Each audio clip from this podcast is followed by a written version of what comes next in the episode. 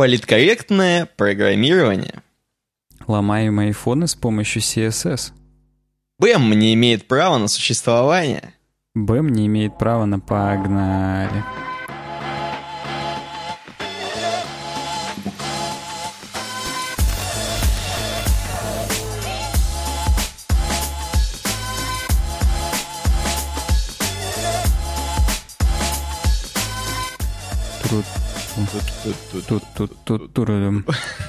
Э, рады всех приветствовать сегодня у ваших радиоприемников, подкаста-приемников. Это проект и веб-дизайн. Подкаст называется «Суровый веб».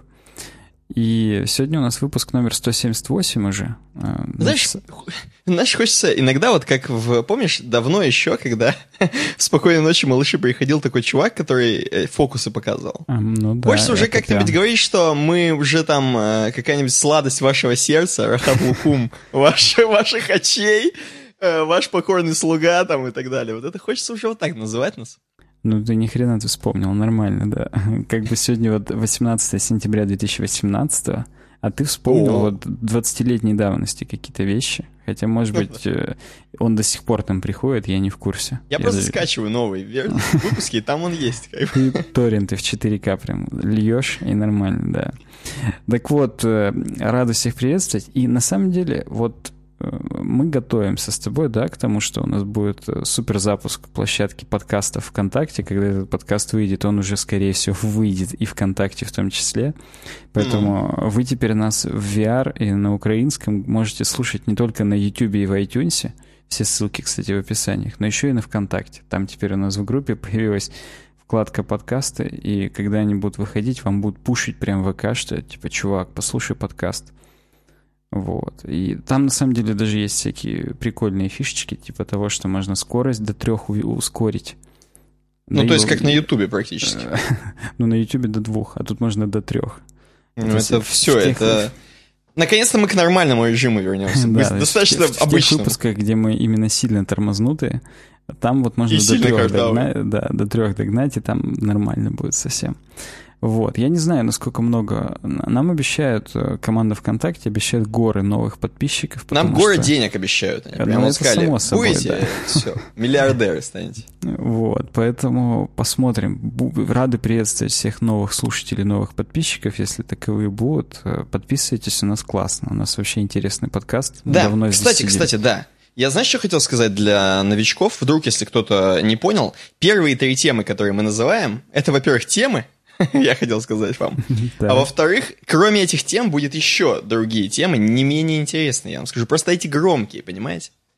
Ну да, и для тех, кто не знает, что такое подкаст, подкаст — это болтовня примерно на два часа длиной с переливанием воды из пустого в порожнее, там, наших историй и так далее. Не ждите здесь сжатого, так сказать, какого-то экскурса в супер веб-технологии. Вот вы послушайте два часа и овладеете там реактом в совершенстве. Ни хрена это не так. У нас здесь просто милые посиделки и готовьтесь, так сказать, просто поржать, и все. И ни хрена нового не узнать, как водится. Ну да, но новости все равно будут. Вот, например, первая тема. Первая новость. Да. Э, нам комментируют на нашем сайте webdesign.ru, на котором можно оставлять, опять же, комментарии. Рекса прокомментировал. Из Python решили выпилить неполиткорректные служебные слова «мастер» и «slave», поскольку они напоминают о рабстве и неравности. И тема находится на таком желтом. Он и цвета желтого, и он такой именно со всякими скандалами, интригами расследования. Сайт OpenNet. Ну да, OpenNet, мы периодически с него рассматриваем да. всякое. Причем, между прочим, там какие-то ванги дикие сидят, потому что они там шарят. Если они уже написали, что Microsoft покупает, э, не знаю, что они там покупали? GitHub, они GitHub да, то все. Они купят, они купят. Возможно, OpenNet там главные вообще, супер сидят э, медиумы, так сказать. Так вот, короче, э, в натуре э, Гвидо Вана Россум, а сразу видно, он какой-то голландец, судя по всему. Какой-то Практически прямо. Как, какой-то он как будто вот как футболист, да, Гвидо Ван Россум, когда говоришь, Гвидо Ван Россум выходит на первое, так вот. И mm-hmm. он поставил точку в споре, знаешь, каком? Вознейшем среди разработчиков языка Python. Из-за изменений, предложенных Виктором Штиннером. Это тоже какой-то, это из немецкой сборной. Э, работающий, работающим в Red Hat и входящим в, чис в число ключевых разработчиков Python. Короче, Виктор предложил вычистить код Python от упоминания слов мастер и slave. Ну, типа, потому что не политкорректно, ассоциируется с рабством и неравноправием. Э, несколько лет назад некоторые открытые проекты уже затронула череда подобных переименований. Например, в Drupal э, Master Slave заменена на Primary и реплика, а в Django и CoachDB на Leader и Follower. Там у них твиттер свой небольшой процветает. Ну и там в натуре, короче, начались терки э, дискуссии, так называемые, в э, обществе, типа, а надо ли что, мастер, слейв, если мы сейчас переименуем, а как чуваки будут ошибаться, постоянно писать все еще мастер, э, ну, создастся куча э, на Stack Overflow вопросов, почему у меня не работает со слейвом или с мастером, вот. И, ну, и кроме этого, э, придется переписать кучу кода, документации, ну, в общем, ты понимаешь, короче, произойдет странное. Произойдет странное, Эм, тем более, что, типа, многие люди говорят, что вообще никак это, ну, к рабству не относится, и, в принципе, это просто обозначение в компьютерной технике, устоявшаяся такая вещь. Тем более, кстати говоря, у нас или такая тема была, или просто мы с тобой видели такую новость про Master Slave, возможно, даже в первом каком-нибудь нашем подкасте, а у нас уже 100 хрен какой, и мы 200 ждем. Вот. А в одном из первых была тема про то, что, знаешь, Master Slave было э, где-то написано на каком-то железе, вот именно на каких-то там чуть ли не зарядниках, аккумуляторах, на чем-то таком, короче. Именно на железке на какой-то было написано, тоже Master Slave, тоже было возмущение. Нет, ну подожди, давай так, это было на HDD. То есть на вот. жестких дисках и на Помнишь, это, когда это было шина была IDE, а не SATA, угу. Там было и Master Slave. Но я не помню, чтобы мы обсуждали, что это у кого-то из этого бомбануло. Реально не помню. Ну вот, возможно, я, опять же, просто... Может быть, просто у тебя обсуждали. Может быть, у меня бомбануло, да.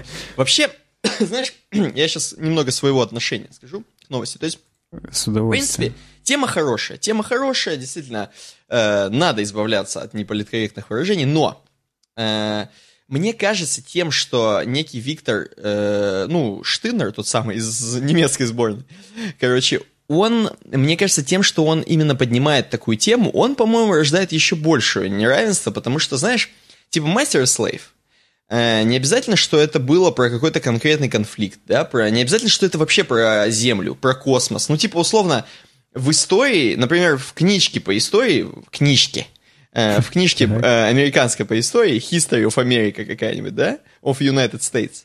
Там же Master Slave, ты Ctrl-F, если сделаешь Master Slave, то ты увидишь миллион слов. Там будет 10 тысяч вхождений, я понял, да. 10 тысяч вхождений и выхождений. Соответственно, я что говорю, там тоже что ли убрать? То есть это просто слова, которые используются для того, чтобы обозначить что-то, да? Я понимаю, что, ну да, типа, надо быть... Здесь же не написано мастер там кого? Каких-то там народов, да? И slave так, так, каких-то людей. Да, Master of Puppets, да.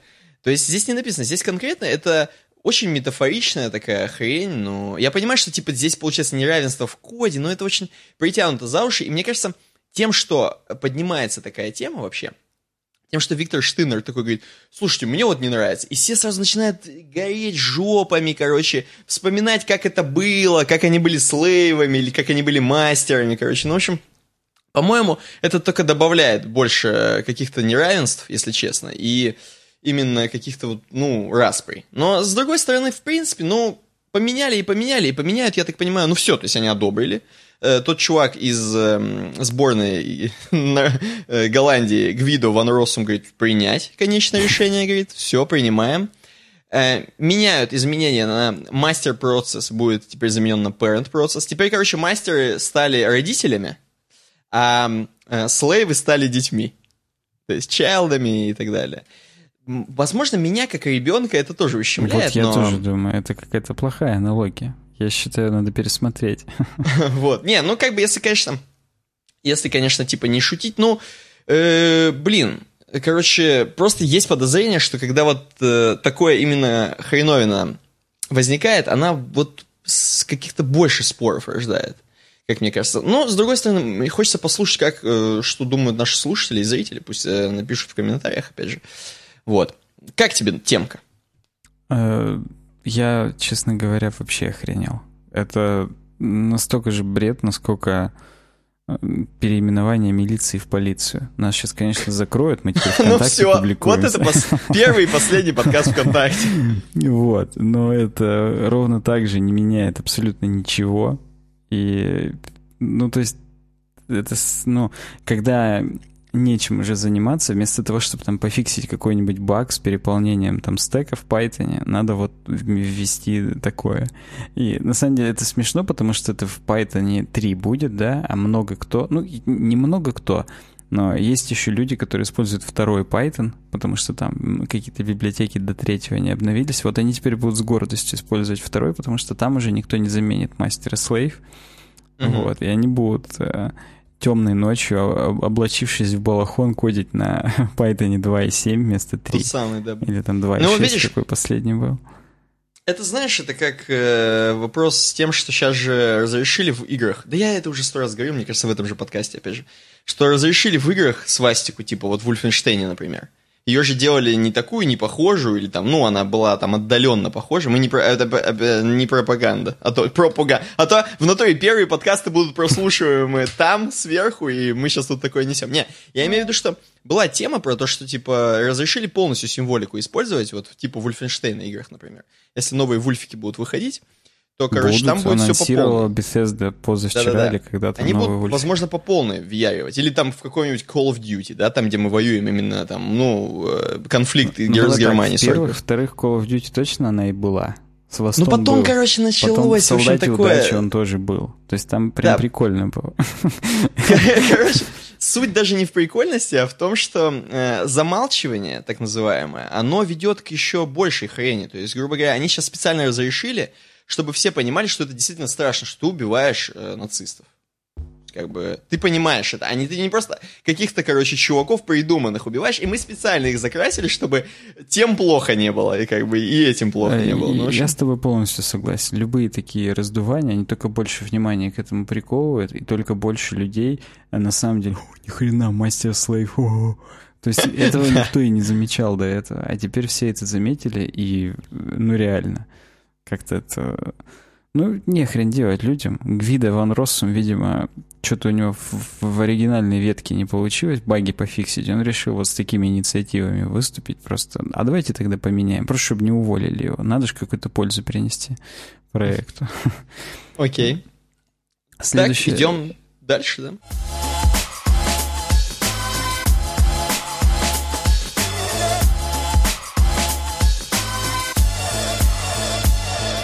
Ну да, следующее у нас. У нас, кстати, сегодня очень много темок слушателей.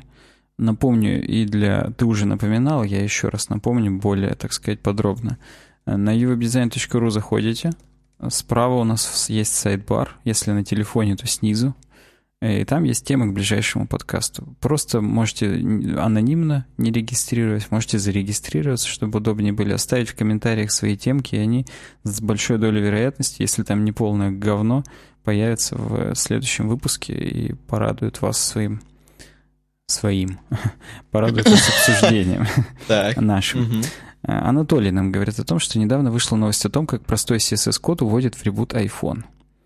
А, очень у многих бомбануло, это причем новость вчерашняя, то есть это прям свежачок. А, на Hacker.ru, на Xakip, так. можно посмотреть. Ну, вот это первое, где мы с тобой посмотрим, там еще нам Нерон Инсомниус э, схожее предложил, там тоже отдельно расскажем. В общем, в чем суть? Суть в том, что есть такое CSS-свойство backdrop фильтр, кстати, у нас на канале, и в YouTube сейчас здесь подсказочка появится. А, есть видос про backdrop фильтр, там я показываю, как с ним работать. Это такая хреновина, которая выделяет э, diff-элемент, который, на который оно наложено, а все остальное за ним заблюривает. То есть это раньше можно было JavaScript симулировать, потом появилось свойство backdrop фильтр, которое э, ну, там оно сначала только в Safari, по-моему, было, сейчас оно уже более поддерживаемо. Короче говоря, если их применить, это свойство к множеству div-элементов на странице, ну, любых элементов на самом деле, хоть дивов, хоть там, ну, до хрена если, uh-huh. то все залагает, и в ребут устройство улетит, или еще того хуже, там будет кернел паник какой-нибудь. Ну, по факту ребут. Вот. И на самом деле там даже попытались сделать эксплойт, но не стал э, автор э, вот этого вот уязвимости публиковать эксплойт уже с JavaScript, не только с CSS, а с JavaScript, который в бесконечный ребут уводил устройство, ну и по факту там ломал немного. Он доложил э, инженерам Apple, те сообщили, что изучают проблему. То есть решили заняться этим вопросом. Кстати, это справедливо не только для iOS, но и для macOS тоже. То есть это баг какой-то именно веб-китовский, потому что в комментариях люди пишут, что Chrome даже не поперхнулся. Mm, Возможно, окей. в Chrome до сих пор не поддерживается просто бэкдроп фильтр, поэтому как бы он и не поперхнулся. Поэтому им он и не поперхнулся. Ну-ка, я сейчас прям в прямом эфире посмотрю. а, Ты узнай, я хотел сказать, что они, знаешь, короче, я представил себе, что они такие, так, мы разбираемся, открывают в Safari, короче, инструменты разработчика, так, так, инспектят элемент, так, так, так, что у нас по CSS, так, так, так, PG. Вот. Я думаю, что там разбирательство происходит. Но, э, естественно, как вы знаете, что мы же уже про это говорили, опять же, что разработчики Apple, на самом деле, и Safari, это достаточно консервативные чуваки, особенно, ну, вот в Safari конкретно. Они э, пока не удостоверятся, что вот надо сделать новую фичу, они не делают. То есть они там не дергаются лишний раз и лишний раз не выкатывают обновления по всяким бредовым вещам. Иногда, э, ну просто вот если на Chrome посмотреть, как они делают редизайны, и иногда страшно за них становится. То есть когда они переносят эту кнопку плюс новый табар влево и думаешь, что это нормально, то, ну не знаю, короче, это было странное решение. Согласен. Э, Отвечая на мой вопрос, который я сам себе задал, в Chrome все еще не поддерживается. Поддерживается только с отмеченным флагом экспериментальной веб-фичи. Я не знаю, те, у кого Chrome не поперхнулся, они включили этот флаг или нет. Ну, наверное, включили. Я э, проверять не буду, у нас подкаст упадет. Э, Что характерно, в Edge тоже поддерживается. А, окей. То есть как бы вот в Safari и в Edge. Но я думаю, Edge вместо того, чтобы крашнуть девайс, он сам просто крашится, потому что не может Ну, он при обработать. входе уже крашится, ты уже не можешь даже ничего успеть. Э, Самое забавное, что в Edge поддерживается тоже с префиксом WebKit. Ну так, Мгм. внезапно они, видимо, забыли переименовать, слили просто... Может быть, они уже, слушай, может быть, Edge уже на веб-ките? Да нет, у них там свое, причем там как-то, ну-ка, Edge Browser Engine. Сейчас посмотрим, у них как-то он прикольно называется. Нам, я пока ты ищешь, нам надо как-то, знаешь, с тобой погрузиться в тему того, что я недавно видел, что, короче, Microsoft там что-то зажестила с Edge и обязала всех на Edge пересесть. Ну, и там показывает, точнее, сообщение, а вот если пересядете на другой браузер, будет говно. А потом что-то они перестали с этим жестить, ну, там какая-то, короче, драма прям была. Вот и мимо меня полностью прошло. Я как бы на много всяких даже каналов в телеге подписан. Кстати, подписывайтесь на канал в телеге t.me slash webdesign. Там э, все новости нашего проекта и чуть-чуть больше. Так вот, э, э, нигде даже не видал. Давно это было или нет? Чуть да вот вообще супер недавно. То есть, ну, надо, надо Что-то, посмотреть, что там происходит. с этим. Да, ну, короче говоря, Edge HTML называется их двиган. Смешно. По мне интересно, как это называется. Нормально. Если гуглить backdrop фильтр, то ссылка на веб-дизайн третья. То есть мы г- гремим. Действительно, там целый видос был, и ну, работает, что. Я сейчас смотрю, и все еще работает, да. Казалось бы. Так вот, э, далее нам Нерон Инсомниус про эту же новость пишет. Я буду цитировать автора, потому что здесь э, Лермонтов отдыхает. Причем именно Лермонтов, хотя тут проза.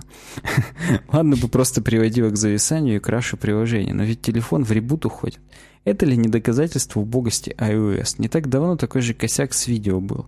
Зато анимодзи есть. Очередной раз убеждаюсь, что iPhone создан для умалишенных влагалищ, для которых iPhone нужен только для Инстаграма. То есть, Нерон Сомниус что нам хочет поведать? Тем самым, вот своим вот этим лермонтовским слогом. У него тут ямб, хорей я вижу. И вот где-то в районе второго хорея... Второго... Амфибрахий начинается. Да, да. Потому что, ну, типа, э, интересно, это, ну, интересное решение. Возможно, Нерон Сомниус все-таки использует, скорее всего, Android девайс, я судя по... Нет, ну это конечно. Потому что там все можно кастомить, настраивать. Это как бы даже не, не высмеивая Нерона Инсомниус, он крутой. Он наш старый добрый подписчик. Вот. Э, Но ну, как-то я вот не стал бы так уж сразу гнать на iPhone. Это команда Safari.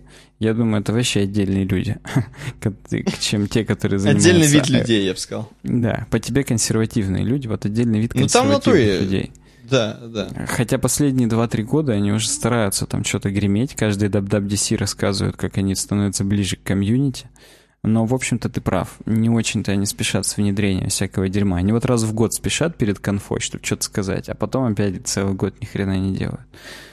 Вот, поэтому такие вот у нас новости одной строкой. Мне понравились.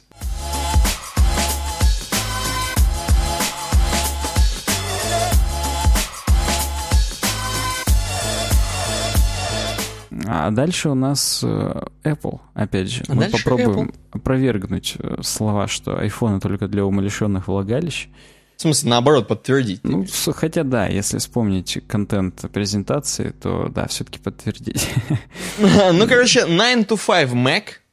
Ты еще выбрал сайт, на котором, чтобы вообще прям максимально, видимо, самый свежий А, да, я, сайт, который нет, я мог. хотел на Mac Rumors, как мы любим. Всегда мы с тобой с Mac Rumors все смотрели. Но там нету поста, который просто подводит итог.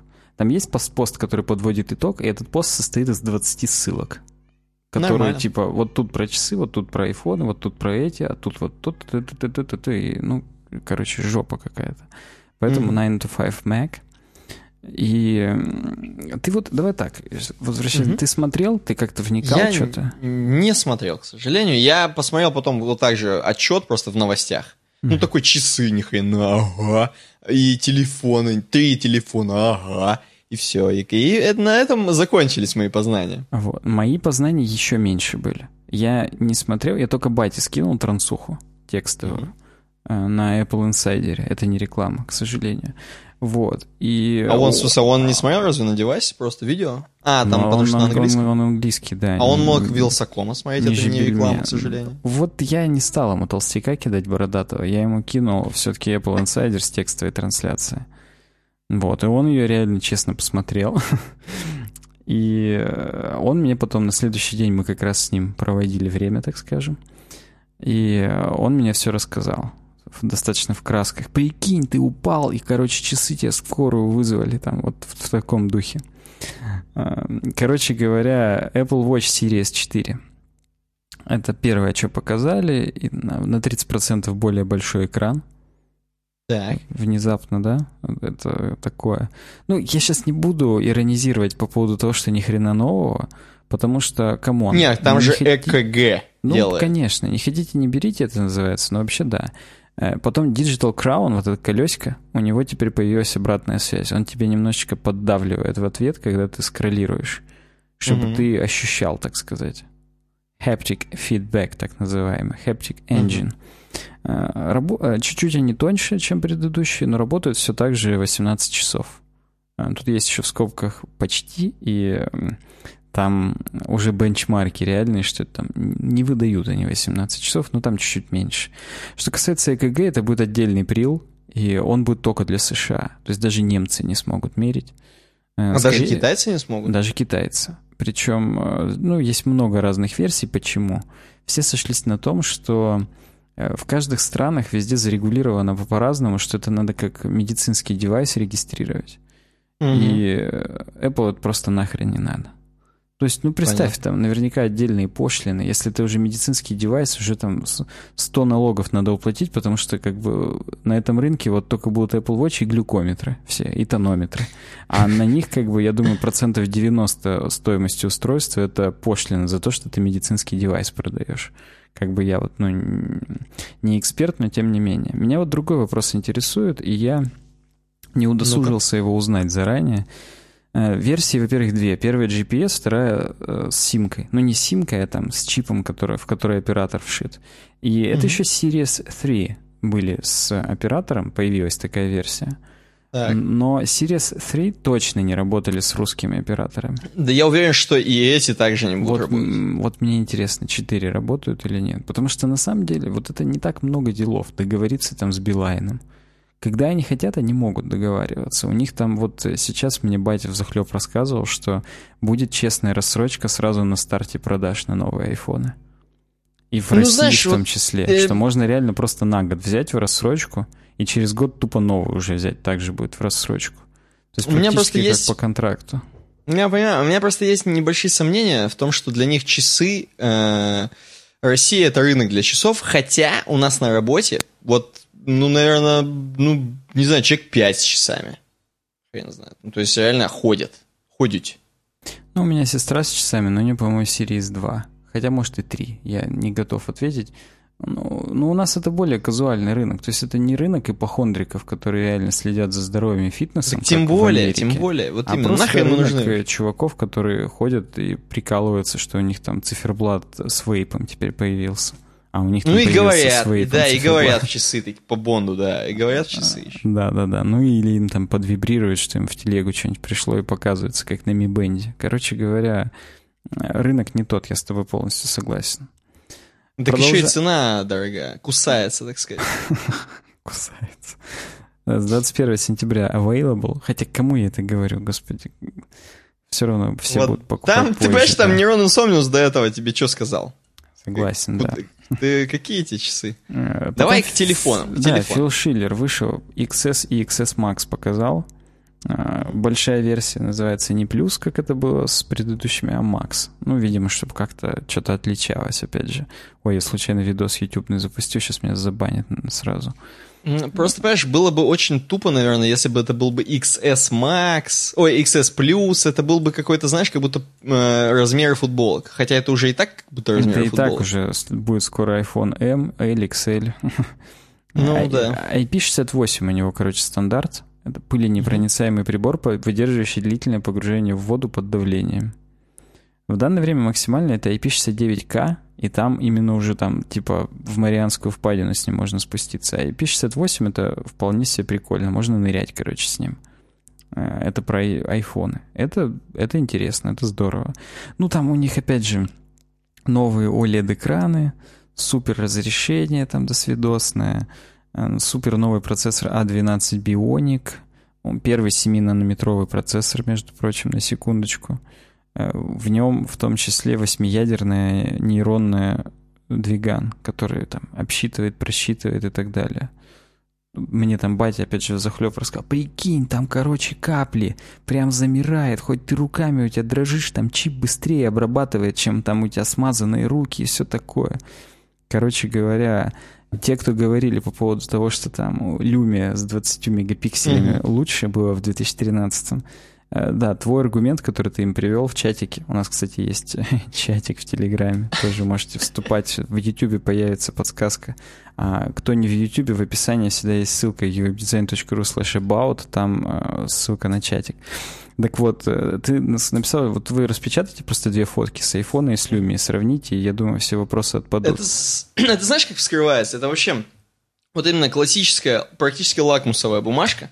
Вот условно ты, короче, вот я с пятеркой, да, и там, условно, ты там, с, предположим, какой-нибудь Samsung Galaxy S7, например. Ну, это не топовый, но почти. Звучит обидно, но продолжай. Допустим, да. И мы такие с тобой на концерте оба пошли на рок-концерт, представляешь? Мы, как старички, ро- рокеры, короче, пошли.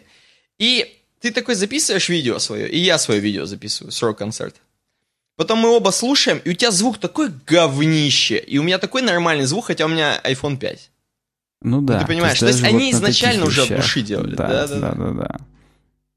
Хотя, казалось бы, ну про всякие там Dolby Vision, HDR10, то, что 120 Гц э, этот экран, чувствительность, частота обновления. Кстати, я вот на iPad Pro, опять же, у Бати смотрю, и это прям видно, что он в два раза более отзывчивый. Но это там было сделано, чтобы Apple Pencil лучше, так сказать, ловил.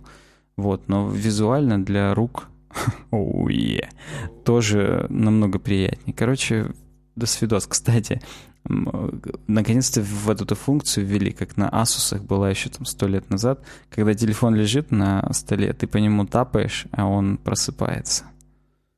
Ну, окей. Так подожди, это же на иксе еще та- тапаешь и просыпается. На X, по-моему, поднимаешь и просыпается, хотя это еще и на семерке было. Не, Но я- тут почему-то они так. это упомянули. Это прям фича, фича? Ну, может быть, это уже была фича. Собственно, тут 3D Touch тоже указано, и это тоже старая фича, поэтому, ну, окей. Подожди, ну а что XR? Что XR? А, XR — это залупа, я бы тебе сказал. Во-первых, там э, камера с одной линзой, а не с двумя. Так. И, соответственно, она уже там все только эмулирует программно, всякие прикольные штучки, типа стабилизации, портретного режима и прочей хреньки. Это первое. Второе, на нем даже не Full HD экран. То есть там 1792, 828. И он э, LCD. Ну, это можно говорить. У нас сегодня будет тема по поводу выгорания OLED-овских экранов. То есть LCD это, наверное, не порог. Но то, что разрешение даже не Full HD, это, конечно, провал. 3D тача там нет. 3D тач это когда ты силой жмешь на экран, и он тебе другое действие. У, у бати на 7 плюске это есть. Ну и на семерке, по-моему, тоже. А в XR этого нет. То есть я понимаю, они хотели удешевить, но такой шаг назад делать, это, по-моему, провал. Вот тут именно XR, я считаю, как BMW X3 не имеет права на существование. Ты как бы уже или X5 берешь, или на X1 ездишь. А X3 ну, просто это... единственное, что... Не, ну ладно, я бы понял, что если бы этот типа девайс бы стоил у нас в России... Ну, понятно, что не будет так никогда, и понятно, что вы мне скажете, ты хоть раз в баксы переведи и посмотри, сколько это в баксах. Но в русских рублях это, к сожалению, сильно дорого, там типа с 65 тысяч она там заезжает mm-hmm. на XR. Но это что такие бабки вообще для такого телефона, блин. Это, короче, знаешь, типа, я недавно узнал, вообще, для меня открытием явилось. Видимо, все это знали вообще в мире, только я один не знал. У китайских смартфонов, типа э, Xiaomi, например, mm-hmm. э, у них нет NFC. И нет NFC, потому что, короче, в Китае нет NFC. Угу. Па-па-пам. Там есть, короче, э, э, QR-коды, которыми они платят. Короче, эти QR-коды они генерируют через WeChat. У них там типа жизнь через WeChat вот этот идет китайский. И ну, они да, через WeChat, знаешь, подходя через WeChat. к кассе, короче, как-то генерируют QR-код, и QR-кодом расплачиваются за секунду. И это, короче, вообще, то есть они не пользуются NFC-технологией полностью, видимо, чтобы их Америка не захватила опять. И, короче, ну это просто, я охренел, реально. То есть ты, если хочешь вот купить э, китайский девайс, скорее всего, процентов 99, что у тебя NFC не будет, все, будешь платить карточкой, как платил. Ну, как ты сказал, скорее всего, вот в корейских телефонах есть. Есть Samsung Pay, там тоже это работает. Нет, нет, в корейских это вообще другая цивилизация. Ну, согласен, да. Но я не знал тоже. Ты мне сейчас ну Америку вот, открыл. Только вот. ты мне Китай сейчас открыл. Ну нет, я просто представляю себе, что в XR тоже должно не должно быть NFC, чтобы максимально, чтобы на китайский рынок еще все это продавалось а, легчайше. Ну, слушай, смешно, не знаю, но А12 Bionic там есть. То есть, например, играть в какую-нибудь там супер асфальт или там как там гонки называются на угу, iOS, угу. можно. Асфальт Face, 7 какой-нибудь. Да, Face ID там тоже есть. Угу. Вот. Но, опять же, я бы покупал, вообще вот менял телефон, вот у меня сейчас шестерка, и она максимально классная. Она до сих пор на iOS 12 летает. Я, ну, я реально рад. Но я бы обновил только ради камеры. Вот эти все Face ID, 3D Touch. Не, камера стопудово, это одна из супер фич да, любого телефона. Для меня, вот для меня, конкретно в моей повседневной жизни, вот A12 Bionic, я его не, не увижу никогда. Хотя, опять же, он обсчитывает то, что камера делает, но я имею в виду, что как фича он мне нахрен не сдался, если бы это ну, никак не влияло ты что, ты не будешь камеру. PUBG ставить? Там, Конечно, Fortnite тоже не буду, поэтому я бы менял только из-за камеры. А в XR камера говно, поэтому на него я бы точно не менял. Конец истории.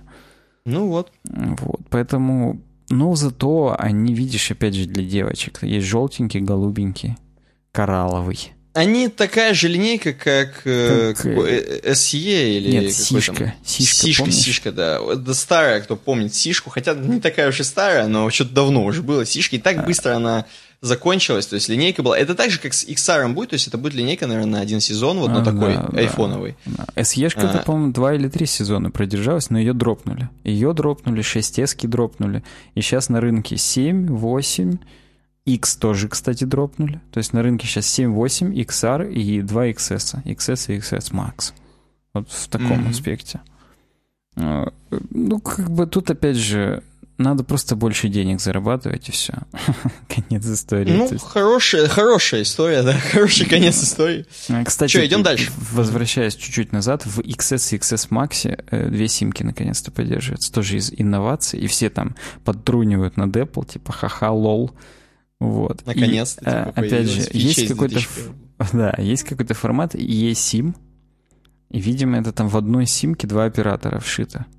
Что-то типа... Хотя я гуглану, опять же, давайте прям при вас, я же не готовлюсь. Я просто, опять же, ты пока гуглишь, по-моему, mm-hmm. это тема какая-то связанная, опять же, с китайцами. Я не берусь утверждать, но кому-то именно так сильно нужны две симки. То есть я вот именно к, какой-то рынок, короче, прям требует две симки не, не русский рынок, никому здесь мы здесь... Э, Такие, представьте, а в России вот надо, чтобы Теле2 поддерживалось. И Мегафон. Смешно. eSIM — это что-то очень маленькое. Это чуть ли не просто непонятно. Я вот тут просто есть инфографика, что eSIM, он все в, в три раза меньше, чем наносим. Это какой-то Е-мобиль уже. Да.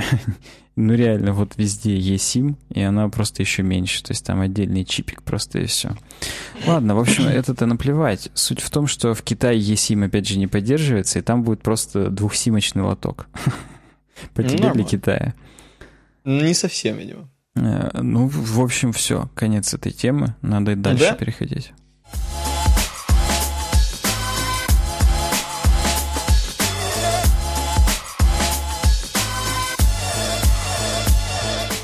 Следующая как тема. Раз логическое продолжение. Логическое продолжение, абсолютно. Мих- Микаэль Осипов как знал, как будто мы будем про Apple говорить, или как будто как знал, что будет Apple конференция.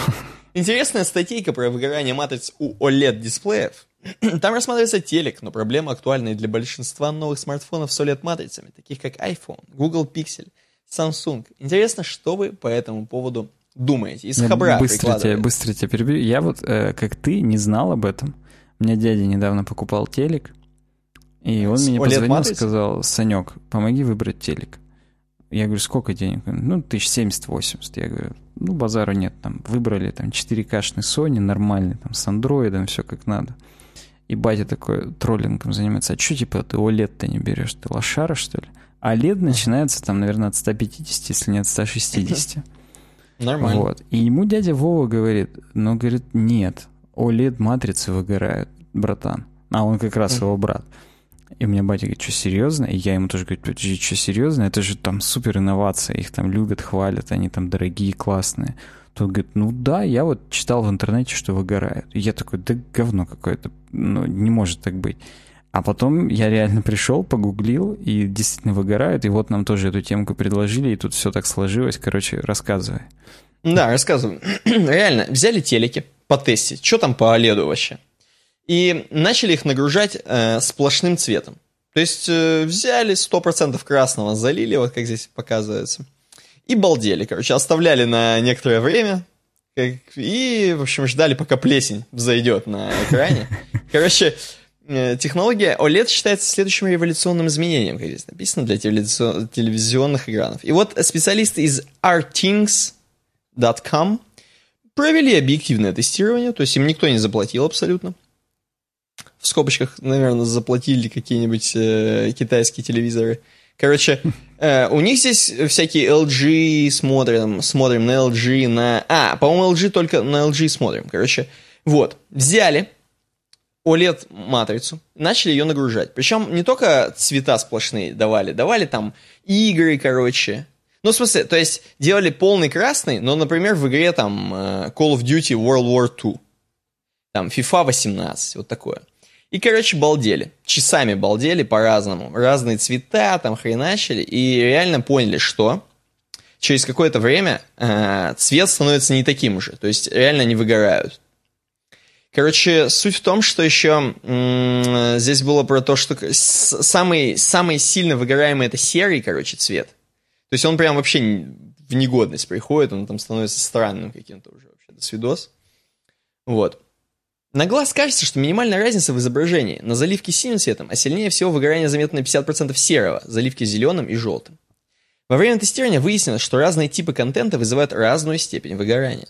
Хуже всего для телевизора игры и новости, когда на экране э, постоянно демонстрируются логотипы, карты или другие элементы устойчивой формы. Ну, то есть реально, когда постоянно у тебя горит одна и та же, допустим, э, логотип ОРТ, если кто-то помнит такой канал, то представляешь, у тебя в форме ОРТ выглядит OLED-дисплей. Ты такой... Прям палево.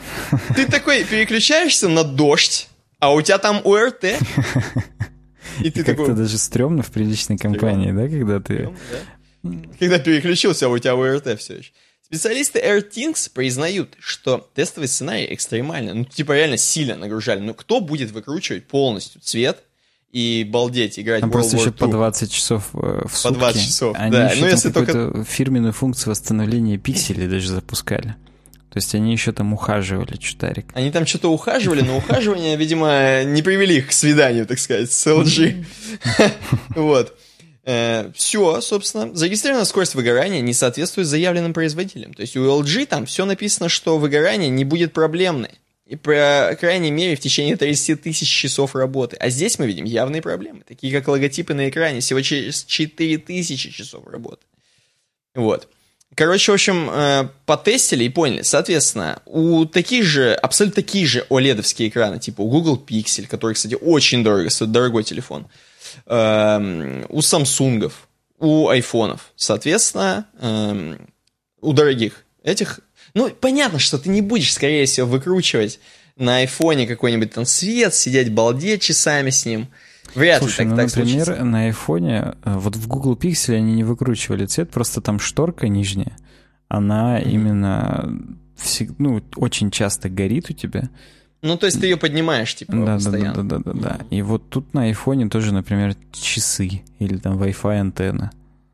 Ну да, всегда, конечно, логотипы-то есть, которые постоянно именно вот в этом, короче, в статус-баре, так называемом. Вот, да. Просто знаешь, знаешь, чем суть? Знаешь, чем суть?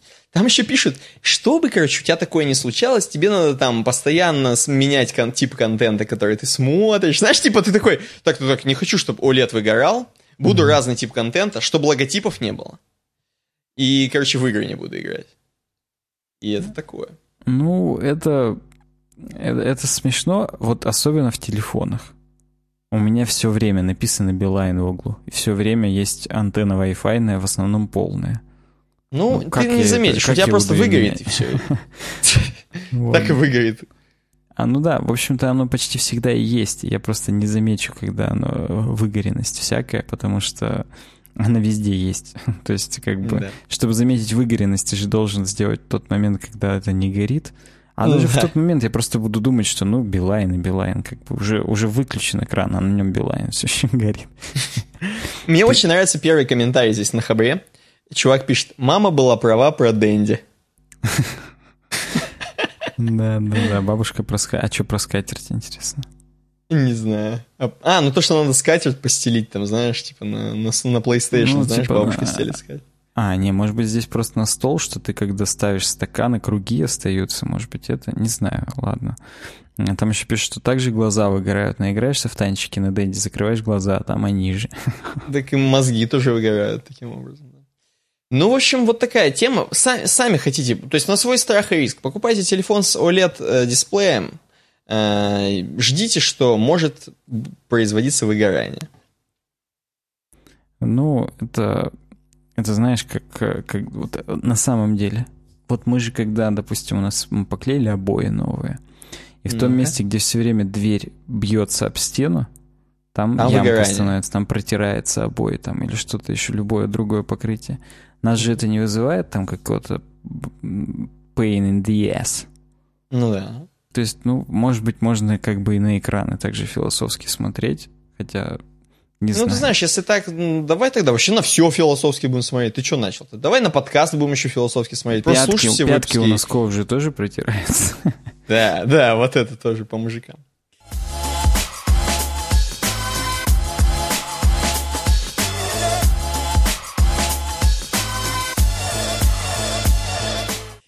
Окей, окей. Дальше нам Еще? Пушкин тут целую бомбу из тем вывалил. Он на самом деле вывалил одну восьмого числа сентября. И потом 4 девятого. Вот те, которые 4 девятого, говнище, там все такое. Там, во-первых, две платные темы с медиума, на которые у меня уже не хватило просмотров, я их просто не смог посмотреть. Нормально. Это надо было с VPN заходить, который мне друг установил, я сам-то даже не знаю, что это такое, там что-то вникать. М-м. Поэтому первая темка про Redux и почему он не нужен теперь. Кстати, тема классная. Пушкин, спасибо за то, что ты ее предложил.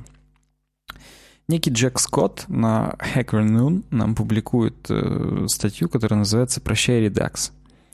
Она говорит о том, что вот нам он как бы был нужен в прошлом, а теперь он нахрен нам не сдался. И я, пользуясь случаем, хочу сказать, что непонятно какого хрена э, я не могу сделать sign-in на HackerNoon.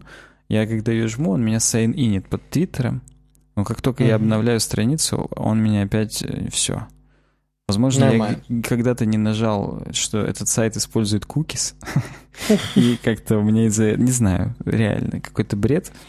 Вот, поэтому... Кстати, и мне кажется, на этой теме лучше сказать, что если вы хотите наш подкаст поддержать, чтобы мы больше рассматривали таких тем про Redux и, и прочий GraphQL, попсовый, популярный, э, заходите на patreon.com slash webdesign. Это самый приятный для нас способ э, занести нам денег. Вообще, это прям позволяет нам дальше творить контент. И э, на самом деле наши патроны, у них есть отдельный чатик, который вам доступен, если вы занесете там определенное количество денежков. Они влияют на подкаст, предлагают свои темы, накладывают вето. И вот сегодня у нас в том числе э, тема, которая будет через одну, она из патроновского чатика пришла, и Человек просто сказал, если вы эту тему не возьмете, я собираю свои вещи просто и ухожу, поэтому... Манатки, я бы. Манатки, да. Короче, patreon.com slash uwebdesign. Спасибо заранее. Так вот, э, Goodbye Redux. Чувак пишет о том, что за последние несколько лет в интернете технологии очень сильно двинулись вперед в, там, в области фронтендовых JavaScript фреймворков, Э, потому что мы стремились сделать более лучший UX для веба, для мобильных приложений. Это, говорит, круто. Мне нравится вообще, что сейчас появилось в, на рынке приложений, как сейчас все здорово и круто. Но, говорит, мне кажется иногда, что зашло это очень далеко. Давайте, говорит, начнем с царя Гороха. Э, а царь Горох у нас это 2005 год, когда появились только первые бэкэндные фреймворки типа Django, Ruby on Rails и Symfony – они все примерно, ну не примерно, они все в пятом году появились, в 2005, в разные даты.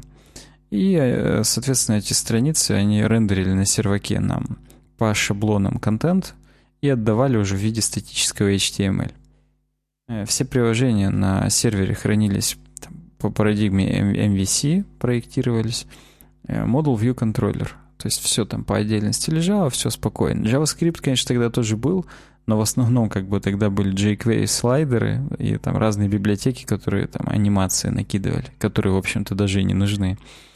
Вот. И все фреймворки, конечно, были там у них минусы, но, в общем-то, все работало. Все было прикольно.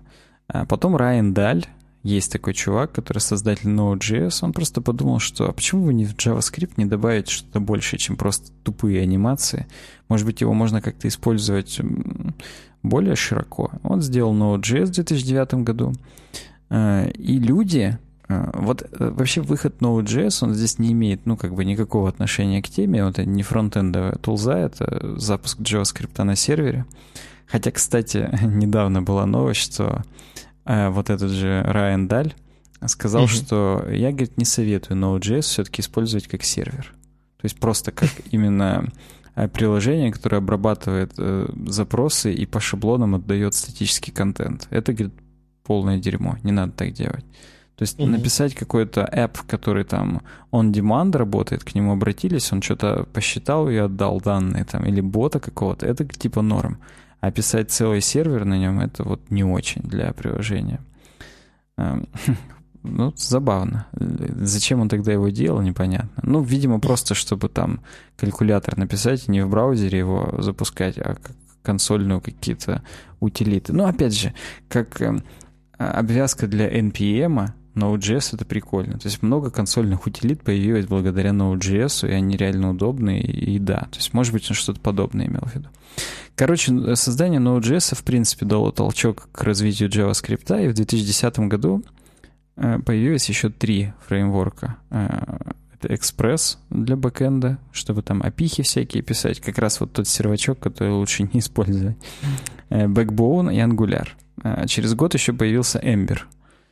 И эти фронтендовые фреймворки, последние, Backbone, Angular и Ember, они тоже привнесли эту MVC-парадигму, MVC-паттерн уже во фронтенд. То есть угу. практически э, функционал был скопирован, и это все синхронизировалось между собой. То есть фронтендовый MVC, бэкэндовый MVC. Как раз тогда на бэкэнде уже в основном начали развиваться API, которые просто дергались по эндпоинтам конкретным, а на фронтенде это уже все отображалось по шаблонам. А, кстати, угу. на Ember, я не знаю, как сейчас, но очень долгое время iTunes был сделан на Ember. Прям вот внутренне именно магазин, там подкасты, вот это все, это же по сути веб-страницы там внутри. И вот они были на Ember сделаны. Повторюсь, как сейчас, не знаю. Так вот, потом Facebook столкнулся с проблемой, что у них очень обширное приложение получилось, ну, весь Facebook в смысле, и он э, очень сильно рос, и была проблема с каунтерами. Я, кстати, прям помню, мы, я не знаю, насчет подкаста мы, конечно, наверное, это не обсуждали, мы не так давно здесь сидим, но я помню, когда это говорили, что а, проблема с каунтерами. Вот ты сидишь в прямом эфире, и тебе добавляются в друзья, и нужно, чтобы все каунтеры тоже обновлялись в прямом эфире, которые вот эти сверху бэджи. Там 26 друзей, 3 сообщения, там 10 уведомлений и так далее. И вот это, чтобы все синхронизировать, чтобы это все с сервака вовремя прилетало и само обновлялось, это была как раз э, та самая pain in the ass, о которой я говорил раньше. Uh-huh. У Фейсбука были с этим проблемы, и они решили, что э, можно, конечно, что-то как-то синхронизировать или перезагружать страницу, но у Фейсбука было тысяча сотрудников, и они решили эту проблему зарамсить все-таки по-другому. В 2013 году в марте вышел React. Это первый релиз. А, вот. И он не только рендерил HTML, но и также позволял вот работать с этой э, ну, с каунтерами, там все обновлялось в прямом эфире и так далее. Э, правда, сразу же почти запустили Flux, э, который появился, эволюционировал в Redux. Redux расшифровывается как Redo Flux, то есть переделанный Flux. Mm-hmm. Вот. Э, суть флакса в чем? Суть флакса в том, что появляется общий стор, то есть хранилище, в котором все данные этого приложения лежат, и компоненты к ним имеют доступ все единовременно. И с бэкэнда, когда данные прилетают, они обновляют их в этом сторе, а там дальше уже происходит э, действие внутри самого приложения. Э, с учетом, ну, вообще звучит круто, ну и это действительно флакс паттерн, он крутой. То есть это, mm-hmm. я думаю, никто не будет с этим спорить, но э, если говорить конкретно про React, то очень много кода нужно написать, чтобы это все работало. Во-первых, ну, не, не, сейчас я, во-первых, да, в 10 раз больше кода сразу надо писать, потому что нужно написать все геттеры, сеттеры, которые там эм, ну, допустим, первое, создать компонент. Окей, все понятно. Э, создать э, запрос, который дергает опиху. Тоже, в общем, нормально. Добавить поле в сторе, то есть в стейте приложения. Добавить экшен, который этот стейт э, меняет. Э, добавить метод, который вызывает дергание опихи. То есть дергание опихи — это просто утилитарный метод, но его нужно в приложении где-то вызвать. Э, и этот же метод обновляет стейт через экшен. Э, а потом э, нужна функция, которая использует connect для того, чтобы тоже э, получить доступ к этим данным. Короче говоря, это и не говоря уже о том, что для того, чтобы вытащить данные из э, стейта, из стора, тоже должен быть отдельный метод через connect, подконнектиться к стору, забрать оттуда. Потом еще метод, который это дело все в компонент передаст, потому что это все через связки делается. Э, забегая вперед, во Vue это все намного проще. Мы это один подкаст назад, по-моему, обсуждали, или два. Я найду, у вас здесь на YouTube подсказка всплывет.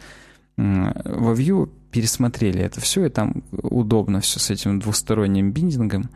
Вот. Но не, не важно. Есть второй минус флакса, а именно э, state, когда в нем хранится вообще все, он раздувается до гигантских э, объемов, и везде должны быть э, методы, опять же, по работе с каждым из атрибутиков, которые в этом стейте есть. Вот. И чувак пишет, что я, говорит, вот переделывал тут одно небольшое свое приложение, которое написал еще в 2005 с обычным бэкэндным фреймворком. И говорит, у меня получилось, что я 32 часа писал React и 4 mm-hmm. часа писал бэкэнд к нему. То есть, говорит, в 8 раз я, говорит, больше писал фронт, чем бэк. Это, говорит, дичь, так не должно быть. И ну, есть новый approach, новый подход, это GraphQL. Что делает GraphQL? Он позволяет вам э, делать э, запросы, э, ну, то есть не писать API ху с 10 тысячами эндпоинтов на все случаи жизни, а написать просто конкретный, который вот там get, post, put, вот. GraphQL их меняет, просто пишешь кастомный запрос, что у юзера с таким-то айдишником вернуть name и email. Все, тебе возвращается объект с name и имейлом. Есть кастомные запросы под каждый, на каждый случай жизни. Естественно, их тоже нужно обработать, но здесь дело просто в том, что стейт от этого маленький становится. Тебе не нужно в общем сторе все хранить, ты можешь внутри компонентов хранить маленькие письки информации, которые прилетают с сервака, потому что каждый компонент отправляет GraphQL запросик просто и все. Понятно, что GraphQL не меняет, не заменяет Redux, он вместе с ним идет, и можно параллельно использовать и то, и другое. Вот. Но здесь автор нам говорит, что, в общем-то, по логике вещей Redux можно переписать весь на GraphQL и будет удобнее. Не будет вот этого избыточности кода, кодовой базы и так далее. Напишите в комментариях, если вы тоже так думаете. Вот. Потому что, mm-hmm. на, на мой взгляд, это не проблема паттерна, а проблема, как обычно, не оружие убивает, а люди. Вот так же не редакс виноват, а люди, которые в него все засунули, в этот стейт, в стор. Поэтому можно как-то... Ну, вот во вьюшке удобней. Там и у компонентов свой стор, и общий Vuex стор. И там абсолютно не обязательно все хранить во Vuex, а только то критичное, что общее для приложения. И можно также GraphQL интегрировать и хранить только те кусочки, которые нужны. Поэтому ничего такого в этом нет. Ну и он здесь пишет, что понятно, что порог вхождения в GraphQL тоже большой, вот, но хотя бы типа кодовая база становится сильно меньше, понятнее и ну, короче, как говорит мой батя, опять же, упомянутый уже сегодня в подкасте, и дурак знает, что воскресенье праздник. Вот тут как бы и так понятно, что GraphQL — это следующий, так сказать, логический шаг, который на пути редак... ну, на пути фронтендера становится при разработке каких-то там отзывчивых веб-приложений, вообще любых веб-приложений. Поэтому mm-hmm. этим просто мы немножечко поэксплуатировали вот этот громкий заголовок, что Redux должен уйти, или как там было, я уже даже забыл. А, а по факту это, ну, это просто эволюционный путь, и вот интересно, что вы думаете, нравится вам вообще флакс паттерн? Нравится ли вам, как во вьюхе он реализован? Это сейчас превратится в холивар, может быть, но я с удовольствием бы даже и посрался в комментах по этому поводу. Неплохо, неплохо. Идем дальше. А у вас-то да. тоже Vue в компании на фронте используется? Да, да, да. Интересно, почему? Почему Vue ну, и не React? Мне кажется, это все зависит от... Э, кто-то вот React любит, хрен знает. Ну, короче, это зависит от тимлида. Кто Мне первый кажется, пришел, да. сказал, делаем на этом, на том уже исторически делают. Вполне возможно, что никто там сильно логически это не продумывал. Угу, вот, угу. Поэтому... Ну, кстати, знаешь, мне кажется, у нас вьюшичей, в смысле, просто в стороне, наверное, вьюшичей больше, чем э, реактычей. А в Америке по бреду должно быть очень много реактычей. А, ну, не по бреду, он там все-таки появился. Хохлы вот, тоже да. все знают React. Видимо, потому что они все работают с зарубежными заказчиками. Вот. И среди... Да не, ну, не только хохлы, я думаю, русские тоже. То есть, ну реально, вот этот срач, что типа Видел же я недавно, ну ты-то не видел, ты не подписан. На UWeb Design канале была шутка. Там вот этот комикс из четырех э, панелов, и на первом типа воспитательница в суду. Рия. Все повторяют Рия. Второе типа акт. Все повторяют акт. А теперь вместе, и все говорят view. И она их бьет скалкой там потом, или линейкой, или что-то типа того. Вот тут так же, что это просто холиварный вопрос, и реакторов Я думал, что все говорят больше... говно в конце. А, ну, это тоже было бы смешно, да. Вот. Но React просто раньше появился, на него стали раньше переходить, а люди переучиваться не хотят, и они теперь уже вот его юзают просто и все. Ладно, погнали дальше. Угу.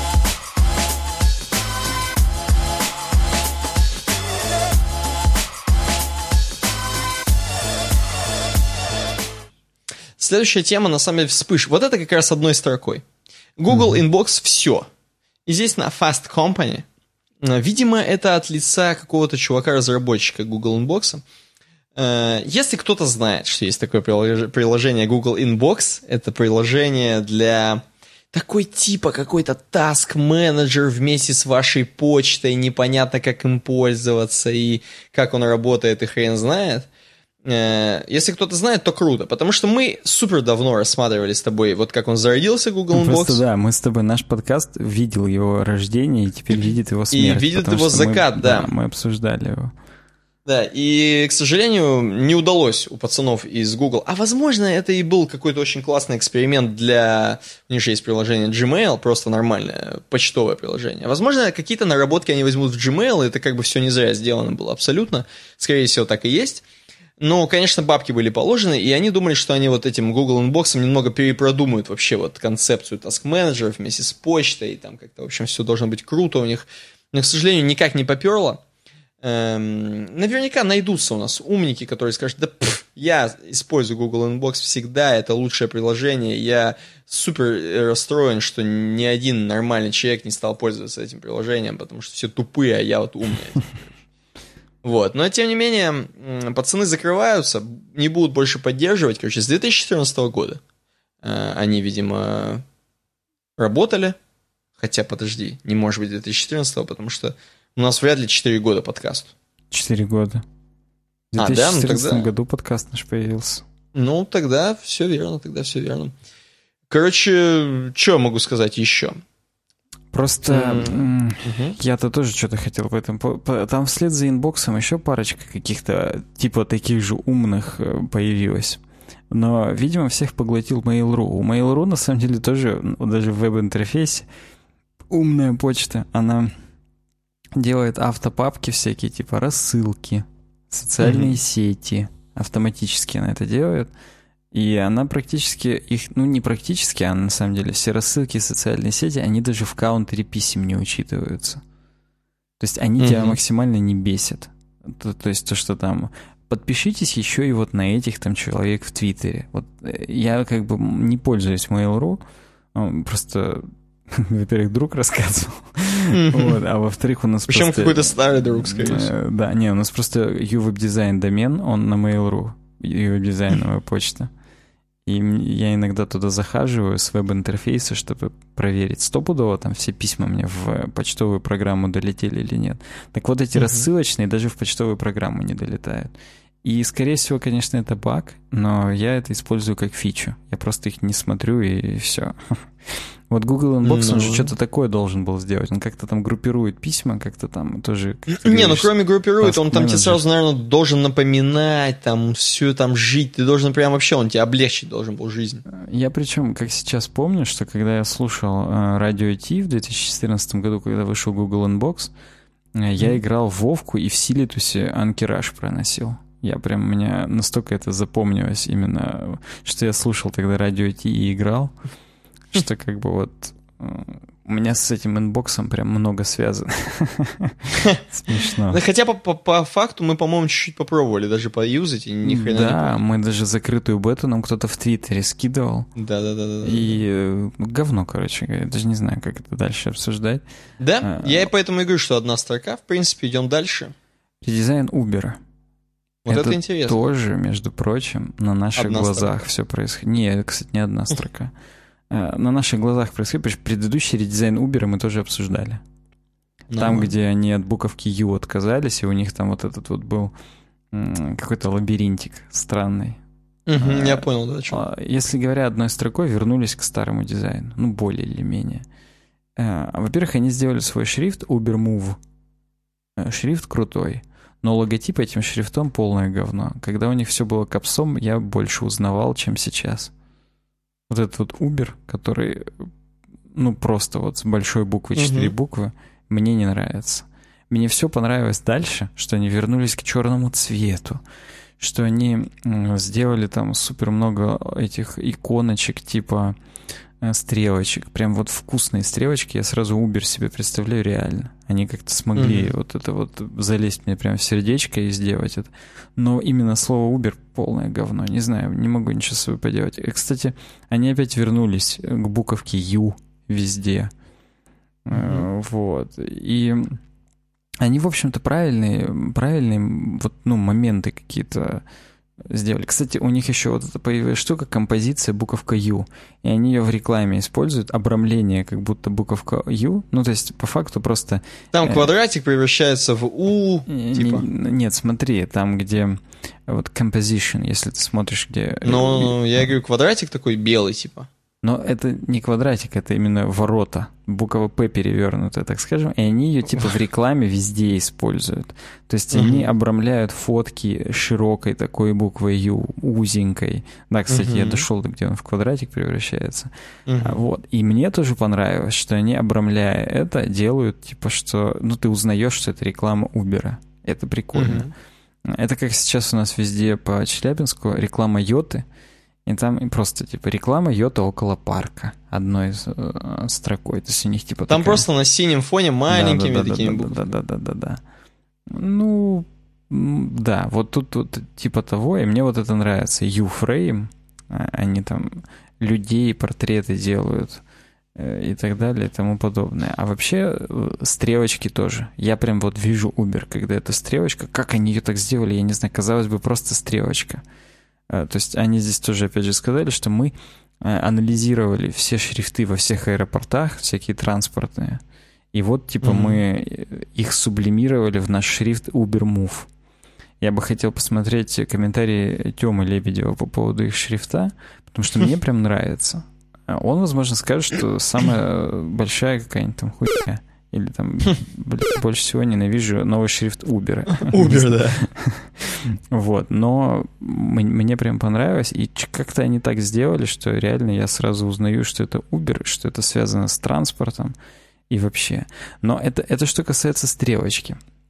А там дальше у них есть полотно, где все иконки. Угу. И какие-то они все одинаковые. То есть вот э, я, может быть, уже проникся идеей Лебедича, опять же, что должны быть не схематичные иконки, а более, так сказать, э, обтекаемые, там, ну, видно, что иконки — это иконки. А тут какие-то они все круглые, какие-то они все одинаковые, не знаю. Иконки мне не сильно понравились. Uh-huh. И даже когда вот icons in use, он там щитик, щитик uh-huh. без внутренней какой-то ну, короче, просто сплошной щитик, непонятно, что это щитик. Ну, то есть понятно, если ты не дебил, но не так уж интуитивно. Портфельчик тоже какой-то скругленный снизу, как будто это каска перевернутая. Ну, не знаю, я вот сейчас э, доиссираюсь и у тебя спрошу, тебе вообще как? Вот. Ну вот, вот кнопка Sign Up to Drive и стрелочка черная, вот эта кнопка там где-то в пункте Accessibility — Просто mm-hmm. меня сразу супер триггерит, что это Uber. Прям круто. Вот этот черно-белый цвет со стрелочкой, прям я понимаю. А там, где они сказали, вот у нас есть безопасный синий, э, все, Google Inbox. уже автоматически никакого Uber, уже вот этот синий, это настолько материал дизайн, что даже и страшно. Ну, всякие там, то, что у них анимашки классные, это базару нет, это motion дизайнер поработал. А, буква U мне нравится. Все, не знаю, что еще сказать. 80% классная. А, вот это мне нравится еще, что вот этот силуэт белой тачки с желтой фарой, это я тоже из миллиарда узнаю, что это Uber. Угу. Это они тоже, это у них ноу-хау такое прям. Хотя я не помню, ну нет, это было, это было тоже в приложении. Кстати, у нас сейчас, по-моему, Uber все. Ну, и... в смысле, он соединился вместе с, э, по ценам, по крайней мере, с Яндекс Такси. По-моему, Яндекс типа франшизу Uber купила в России, и даже когда ты Uber заказываешь, приезжает уже порой тачка Яндекс Такси. Ну, то есть просто с маркировкой Яндекс Такси, но ты ее uh-huh. заказал из Uber, просто если вдруг у тебя осталось приложение, тебе через него удобнее. Вот и все. Жду твоего, твоей реакции. Мне прям сильно ну, интересно. Ну, меня на самом деле, я немного по матеше, потому что, короче, мне вот, если честно, вообще все понравилось. То есть я как бы смотрю и вижу Uber. Вот прям классно. То есть оно такое, во-первых, э, мы знаем, что все, что на черном написано белыми, это значит элитно. Да, кстати, это э, luxury. Вот, да. Э, шрифт, на самом деле, меня не отвращает. Абсолютно нормальное название Uber. Оно такое немного... Короче, скажем так, оно выглядит как свежее такое, не то чтобы хипстерское, а какое-то такое вот э, ну, реально свежее. Вот освежили, короче, эту надпись. Хотя просто обычный шрифт, ничего такого, но придумали свой какой-то шрифт и нарисовали, хотя он не сильно отличается, не знаю. Мне бы сейчас э, какие-нибудь чуваки сказали 100 шрифтов, на которые похож ну, этот знаешь, шрифт. Готэм должен быть, который да. нигде нет, но его все супер покупают для постеров в кино. Вот какой-нибудь да, да, тоже да, похожий на него. Но просто когда было капсом, такими угловатыми буковками Uber написано, мне больше нравилось. А тут как-то слишком обычно. Тем более еще просто заглавные буквы. Всегда ну, Uber был капсом, а теперь просто такой, заглавные типа... буквы. Ну да, чтобы ты такой уже вообще простейшее, уже вообще такой минимализм, минимализм прям сильный. Вот реально, именно у Uber все такое черно-белое, иконки простейшие. Все, короче, уже вот очень минималистичное. Мне, в принципе, нравится. Черно-белое еще такое, то есть минимально по цветам все.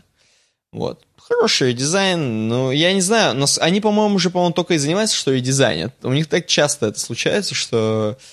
Блин, мы, ну, мне видимо, кажется, ничего видимо, так не старый редизайн вообще не заехал. Судя по тому, как быстро они его переделали, прям вот что-то не поперло.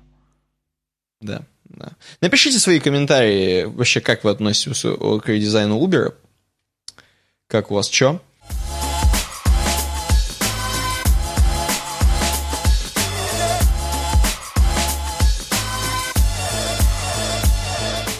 Мы пойдем дальше. Следующая тема это э, эмодзи. Эмодзи. Наша классическая рубрика эмодзи возвращается. Spock Son of Sarek прокомментировал. Раз вы большие любители эмоджи, то я вам покушать принес темку довольно занятно. Что он нам на сайте оставляет нам тему с медиума.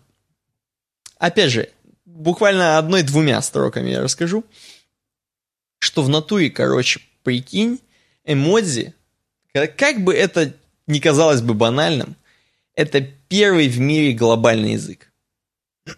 вот. Тут э, начинается немного сликбеза о том, что эмотиконы и эмодзи это разные вещи на самом-то деле.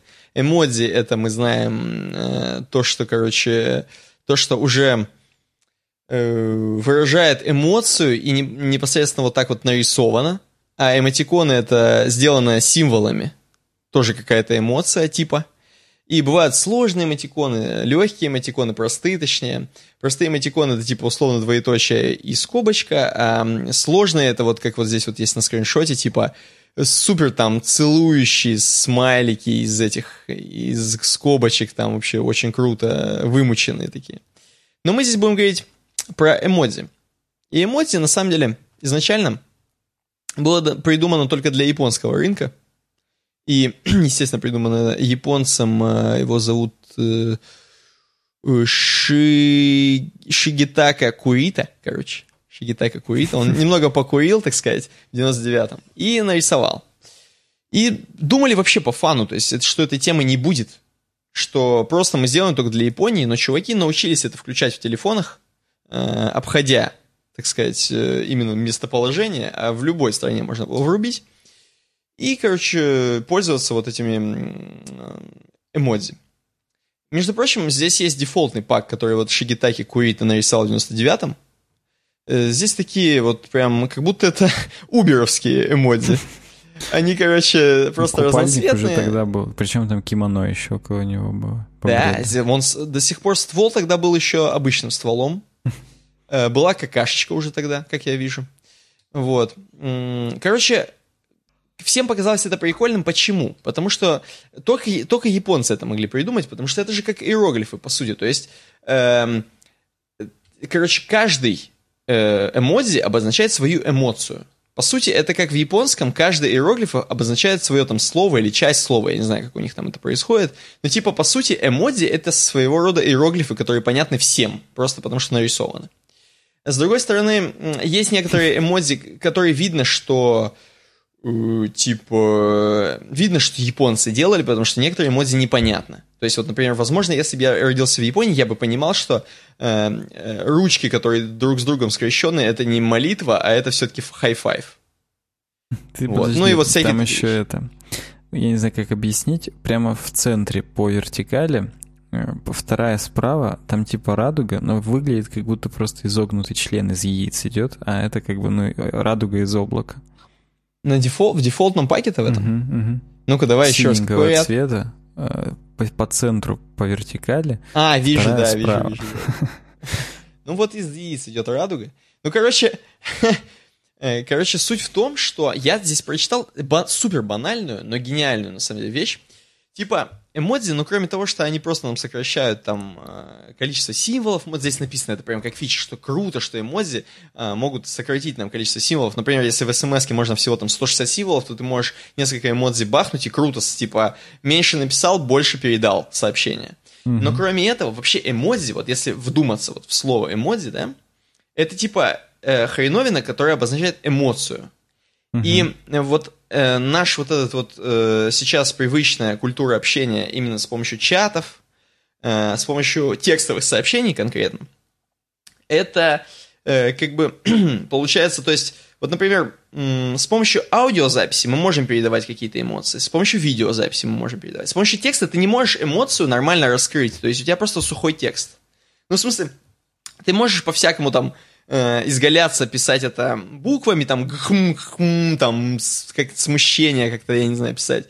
Вот, но по факту вот эти эмодзи, они просто тупо добавляют эмоций э, в текст. Просто вот так же, как в других э, передачах вот информации, там, э, с помощью видео, звука, есть эмоция своя, вот также тексту, текст обогащен вот этими эмоциями с помощью эмодзи.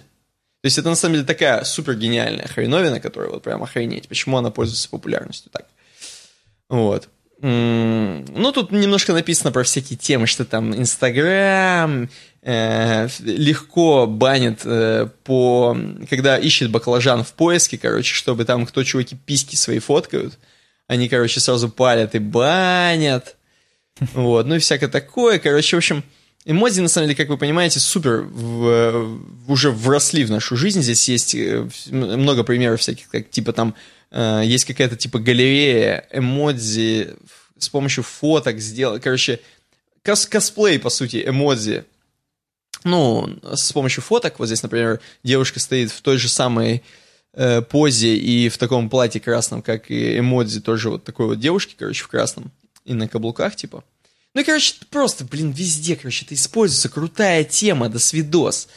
Э, Эмодзи жизнь, короче. Их там уже 1620 эмодзи, которые в Юникоде эм, зареганы, так скажем. А, Вот. И они я, продолжают развиваться. Естественно, все эмодзи для разных систем разные. То есть у iOS свои нарисованы, у, у Гугла свои, хотел сказать, у Андроида. У Гугла свои, э, вот, у Винды свои, там, у Твиттера свои. Ну, в общем, короче, каждый старается нарисовать свои эмодзи зачем-то. Непонятно зачем, ну, допустим, окей. Короче, и они будут продолжать, естественно, добавляться, развиваться. Это вообще супер круто, супер классно. Вот примерно такая тема, воодушевляющая. Вообще воодушевляюще. Теперь, Никита, наша постоянная рубрика. Скажи свои четыре самых популярных эмодзи. Мои — это смех до слез. Второе... А с какого, из какого мессенджера, так сказать? Чё, из в разных, в разных по-разному, что ли? Ну, наверное, давай, окей, Подожди, у меня... одинаково.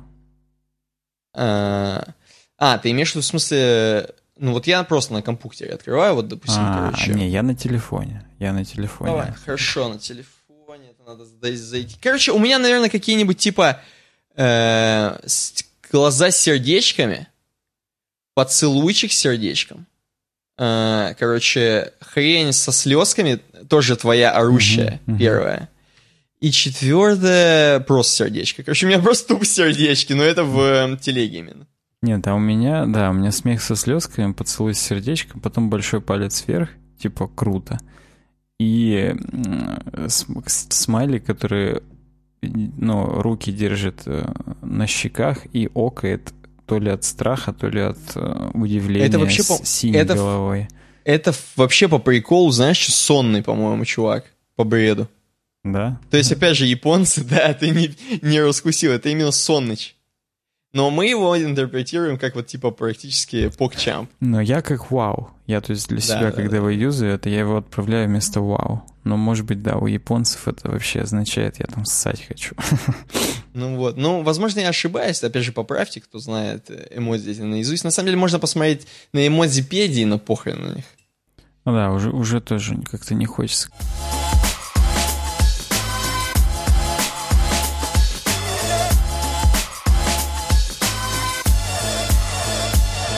короче, следующая тема нам предложил Амавель. Это чуть ли не его дебютная тема у нас на у нас в темках, я ее только поэтому включил. А, так-то там... Хотя это еще и холивар. Бэма не должно существовать, короче говоря. А, кстати, на темке про Бэм я собирался прорекламировать наш, нашего партнера, хостинг SmartTape uwebdesign.ru slash smarttape. Там у нас есть кнопочка с реферальной ссылкой, можете попробовать. Безлимитный mm-hmm. хостинг, VPS, аренда сервера. Можете что хотите там сделать. Очень кастомно настраивается, очень дешевые VPS на SSD-шках и быстрые. В Москве находятся все сервера. Mm-hmm. Попробуйте, у них есть 30 дней бесплатно. Вообще вдумайтесь, можно месяц на халяву. Можно целый бизнес-процесс такой сделать на разные мыла регистрировать и по месяцу пробовать бесплатно просто и все. То есть это... это а потом все-таки отблагодарить SmartApe и купить там на два года VPS. Кстати, там еще и скидки есть. Чем больше ты оплачиваешь, тем больше скидка у тебя. И это, кстати, mm-hmm. я вот не знал, а оказывается, это не у всех хостингов так. Это чуть ли не киллер фича SmartApe по бреду. Mm, ни хрена если ты оплачиваешь там на два года вперед, то дешевле будет. Вот, вот так. Поэтому это очередной способ э, нас поддержать. uwebdesign.ru slash smarttape. Можете просто перейти там по ссылке, и будет круто. Нам тоже копеечка с вас упадет, если вдруг вы будете э, дальше с ними работать. Mm. Так вот, бэма не должно существовать. Э, холиварная тема на хабре, причем, э, казалось бы, должно, должны заминусить были супер чуваку, но нет. У него там положительная карма, и у самой статьи тоже положительные там отклики какие-то. 107 аж, 107 плюсиков. А, то есть mm-hmm. это как-то даже неожиданно. Я реально думал, что это еще из песочницы пост. то есть э, вполне могли... Ну, то есть это первый... Это означает, что это первый пост чувака, его вообще могли загнобить после этого так, что он бы повешался. Но нет, как-то тут он, видимо, круто написал. В общем, mm-hmm. он говорит о том, что BEM — это полное говно. Для тех, кто не в курсе, это методология, которую придумал Яндекс. И как бы на самом деле там есть еще BEM Tools, это куча инструментов там для упаковки, и там, ну там это большой, большой проект консольных утилит, вот. Но здесь говорится именно про методологию именования CSS-классов и там хранения их.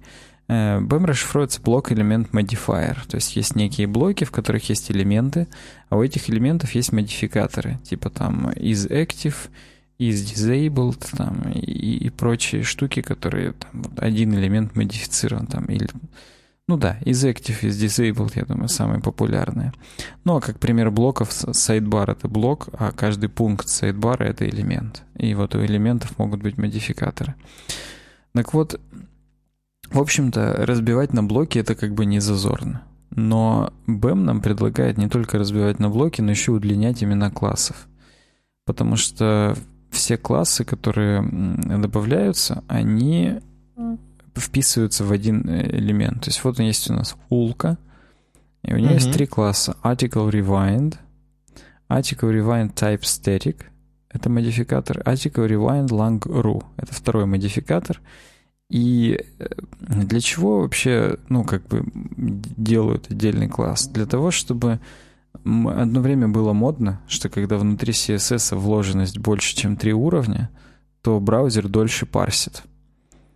Вот. Э, странно немножечко об этом задумываться. Если у тебя вложенность больше трех, то просто ты, скорее всего, неправильно что-то написал. Но неважно. Э, вот. Потом э, они говорили, что да, как бы насрать, какой output у финального HTML, его все равно никто не читает. Важно, чтобы в разработке было удобно.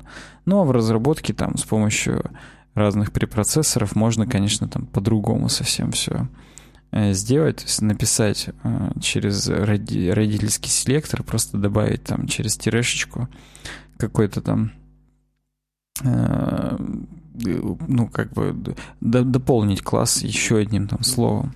Кстати, у нас есть видос на канале про BEM, и mm-hmm. там я показывал как раз, как, как это все работает, в чем разница с другими методологиями. Э, и вот. Ну, короче говоря, суть в чем? Суть в том, что в, в модификаторах содержится название элемента. Поэтому в любом случае, если даже у другого элемента будет подобный идентификатор типа isActive или там typeActive, то ты не сможешь все равно использовать класс typeActive, тебе нужно будет написать новый класс уже с другим э, элементом. И в результате ты нагромождаешь с CSS-таблицы кучей вообще разных классов, элементов, и весь HTML в итоге нечитабельный. Ну и как бы здесь автор нам приводит э, варианты решения, так сказать, этих проблем с помощью просто SCSS, с помощью SAS препроцессора, про который у нас тоже очень много есть на канале. Э, ну, сегодня как-то так получилось, реально, по волнам нашей памяти. Про многое говорили, многое у нас тоже уже есть. Вот. И, соответственно, невозможно их унаследовать. Поэтому, если несколько классов, допустим, есть у нас класс button, и мы на него могли накинуть несколько модификаторов active, disabled, error, которые одинаковые там не только для баттонов, но и для ссылок еще, то тут нам надо делать button-active, button-disabled, button-error. И, так. то есть они они как бы глобальные, и нет ничего плохого в том, что классы глобальные, ну, в том смысле, что вообще вложенности нет. Все классы, вот, э, э, они только вот один класс, и все. То есть внутри уже нет ничего. Но их использовать все равно нельзя. То есть глобальные классы для чего нужны? Чтобы их можно было несколько раз где-то использовать, что они там унифицированы и так далее. Здесь все равно нет никакой унификации. Вот. И также еще пишет, что по BEM не рекомендуется использовать селекторы по тегам или ID. Ну, то есть, условно, H1, H2 там, и так далее, это использовать не очень. Нужно только классы использовать. Хотя вот он здесь приводит э, пример, даже как, кстати, он тут, он крутой, он циклы САСовские использует, а вообще мало кто их использует. Мы, кстати, говорили, как их использовать в тех видосах, которые у нас есть. Э, на канале. Так вот, э, он здесь пишет, что можно просто было заголовок .heading, то есть класс heading, но в зависимости от того, к какому типу заголовка по HTML тегу он применен, он такой стиль и накидывает. Ну, тут, может быть, он уже чересчур, то есть мне кажется, что именно класс heading 1, heading 2, heading 3 это неплохо, потому что, например, в WordPress иногда ты в зависимости от страницы, на которой ты находишься, если это главное, то у тебя заголовок это H1. А если это уже побочная страница какая-то, то H1 это будет там, ну, заголовок той страницы, а заголовок сайта будет уже H3, например. Но стилистически он должен все еще так же выглядеть, как и на главной. И в этом отношении ты можешь ему сделать класс там heading 1, и этот класс он не будет семантический, он будет просто определять размер. Э, можно долго спорить, правильно это или нет. Лучше, допустим, просто добавить класс э, site heading, например, и вообще не привязывать его никак там, к циферкам, к номерам и так далее. Но это, опять же, это вопрос уже того, как это применять, и, и все. То есть э, он пишет, что плюсов нет, что BM подталкивает разработчика к хардкоду, чтобы захардкодить все классы просто прям в HTML и все. Короче говоря, он, кстати, mm-hmm. он, кстати, просит его нахлобучить прямо в комментариях. А, и там целых 604 комментария. Вот. И... Нахлобучивают, то есть? Нет. Там почти все его поддерживают. Mm-hmm, ни хрена. Да, то есть там есть, конечно, люди, которые, как я, сказали, что с помощью препроцессоров и BEM писать тоже намного удобнее, и именно сами сурсы, они не выглядят уже так уж страшно но в любом случае конечный код в HTML, он все равно такой же засранный. Поэтому такое. Короче говоря, бэма не должно существовать. Ты, я так понимаю, со мной просто согласен по. Я по матеш абсолютно, то есть согласен с тобой, как бы, и нормально. Ну тогда погнали дальше.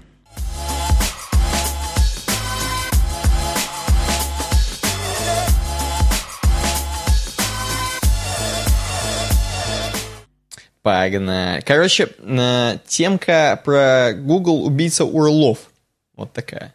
Фронтендер нам. Старый знакомый фронтендер. Кстати, Говорит, если бы нам да. еще и в патроновском чатике ее не скидывали, по-моему, ты или там Кости, не помню кто, короче, кто-то скидывал. Не я, скорее всего. Э, то, то я бы не включил. Одним фронтендером сыт не будешь, как говорится. Поэтому... Сыт не будешь, да? Ну ладно. Но, короче говоря, тем не менее попала, попала темка фронтендера. Google wants to kill the URL. И, короче, здесь пишут, что типа вот, Google Chrome вообще-то как браузер уже десят, за десяточку перевалил, лет в смысле. И, э, говорит, э, вообще-то, в принципе, достаточно сильно диктует рынок э, браузеров и HTML, и вообще, короче, все веба практически.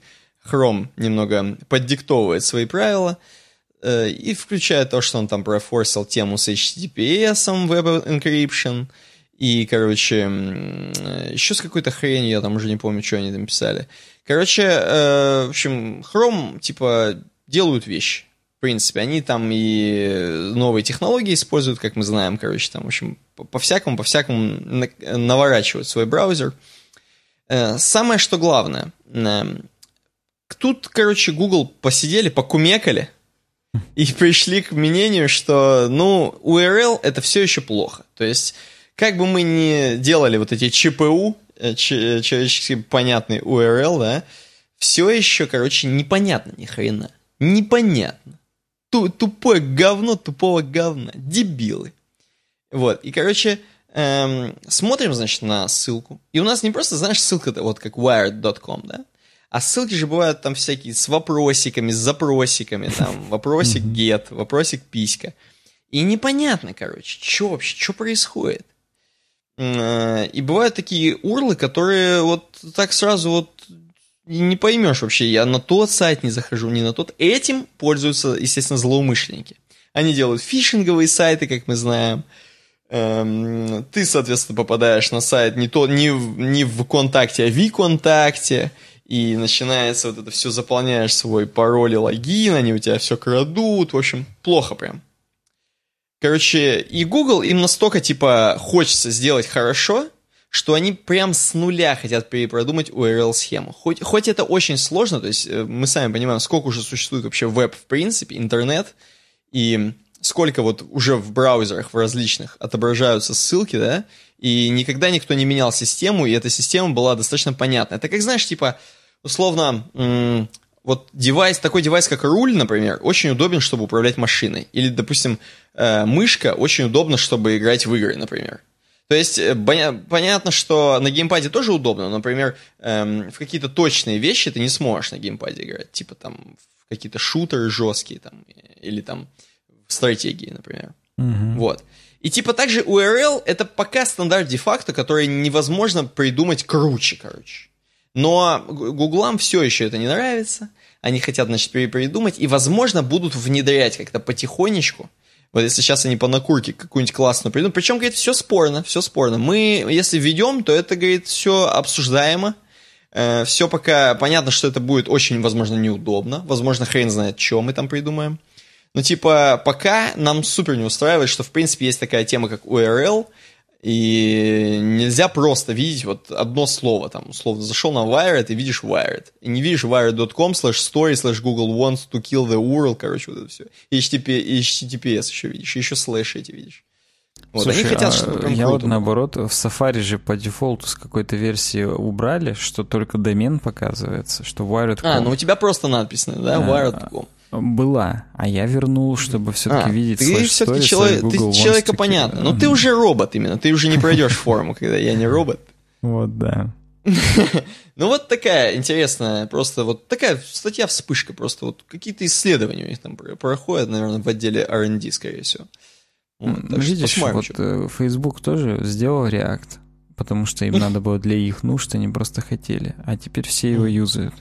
Э, может быть, с Гуглом будет примерно та же история. То есть они ну, что-то да, тут... сделают и всем навяжут, и, и придется нам с этим жить. Поэтому надо быть готовым. А и, что, действительно так, э, так абстрактно все и есть, что типа просто мы будем что-то думать, мы будем Да, там вообще просто вот реально никаких фактов, ничего там, никаких измерений не делали, замеров, исследований. Смешно. Э, далее у нас фронтендер, финальная новость сегодняшнего дня, она про WordPress. Вышел mm-hmm. релиз 4.9.3, по-моему, если мне память не изменяет. Ну-ка, сейчас перейдем на wordpress.org э, и посмотрим. Так, get WordPress. 4.9.8, вот, вот. Было 4.9.7, стало 4.9.8, новый релиз. Э, и там все, все больше уже внедряют Гутенберг. И тут как раз Скотт Баулер, такой чувак, на медиуме mm-hmm. написал статью о том, что Гутенберг в среднем обойдется индустрии в 500 миллионов долларов. А, как он считал? Он счит... А, во-первых, э, оказывается, я-то вот даже и не знал, появился проект Classic Press. И mm-hmm. это типа форкнули WordPress, чуваки.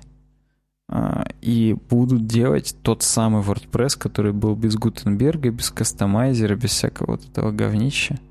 Угу. Вот. Ну и они сейчас собирают, они сейчас ждут, собирают народ для того, чтобы версию 1.0 запустить. То есть они прям реально активную разработку начинают. Охренеть. Угу. Не знал, что такое есть. Перо у них в логотипе. Видимо, к перо как э, тоже самое, так сказать... Видимо, они говорят, что они посадят на перо, если что. Да, как самый консервативный способ писать э, информацию, записывать какую-то. Вот Classic Press у них будет таким же консервативным способом использовать CMS. -ки. Так вот, э, вернемся к Гутенбергу, 500 миллионов долларов. Он говорит, вот э, возьмем меня. Я, говорит, и моя студия, у нас 50 сайтов в среднем на WordPress. И, ну, говорит, примерно у каждого клиента в среднем один человек занимается наполнением сайта. И э, мы, когда сайты внедряли везде, мы обучали их, естественно, пользоваться WordPress и так далее. А теперь придется у всех поменять на Gutenberg, ну, потому что просто там автообновления стоят, и он у всех просто появится. Угу. В среднем минимум, минимум, один день придется к каждому клиенту выехать и учить его пользоваться Гутенбергом теперь. И еще и объяснять, почему теперь это обязательно, так сказать. Угу. Вот. Это, говорит, в среднем у нас один день там у человека стоит 450 фунтов, это 580 долларов, а это было 50 сайтов, 29 тысяч долларов, говорит, это только мы. Причем это, говорит, нам никто не оплатит, потому что хрен мы сможем взять денег с людей за то, что мы им же и навязываем сами.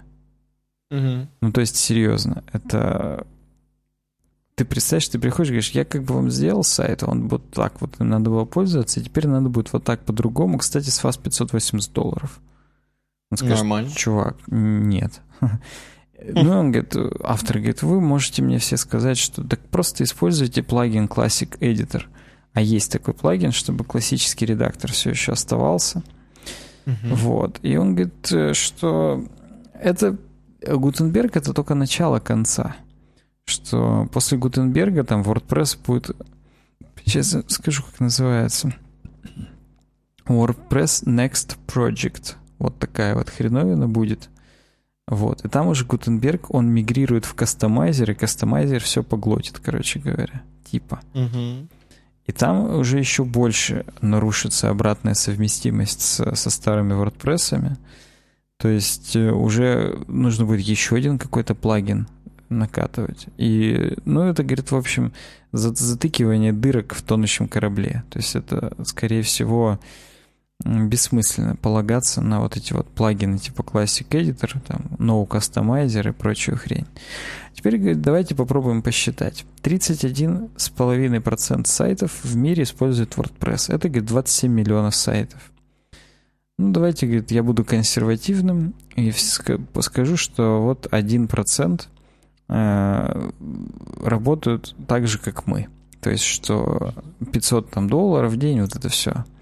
270 тысяч веб-сайтов. Э, если говорит, даже взять, что в среднем не как у нас там 580 долларов стоит день, а 250, 270 тысяч сайтов на 250 это 67,5 миллионов. Просто люди теряют, потому что никто не заплатит за это дополнительное обучение. Угу. Вот. А говорит, если они внедрят еще WordPress Next, это еще один цикл, это уже 135 миллионов долларов. Просто именно угу. студии потеряют э, на обучении, так сказать. Но, говорит, давайте теперь вспомним, что есть еще люди, которые разрабатывают плагины и темы. Так. А, а плагинов, говорит, сейчас на секундочку, 56, 200, 56 203 штуки в официальном репозитории плагинов. И говорит, давайте, говорит, консервативно придумаем, что только 40% нужно будет адаптировать под Гутенберг. И в течение двух лет, ну, в среднем потратят 5 дней на эту адаптацию. Хотя я считаю, что 5 дней это мало. Ну, допустим.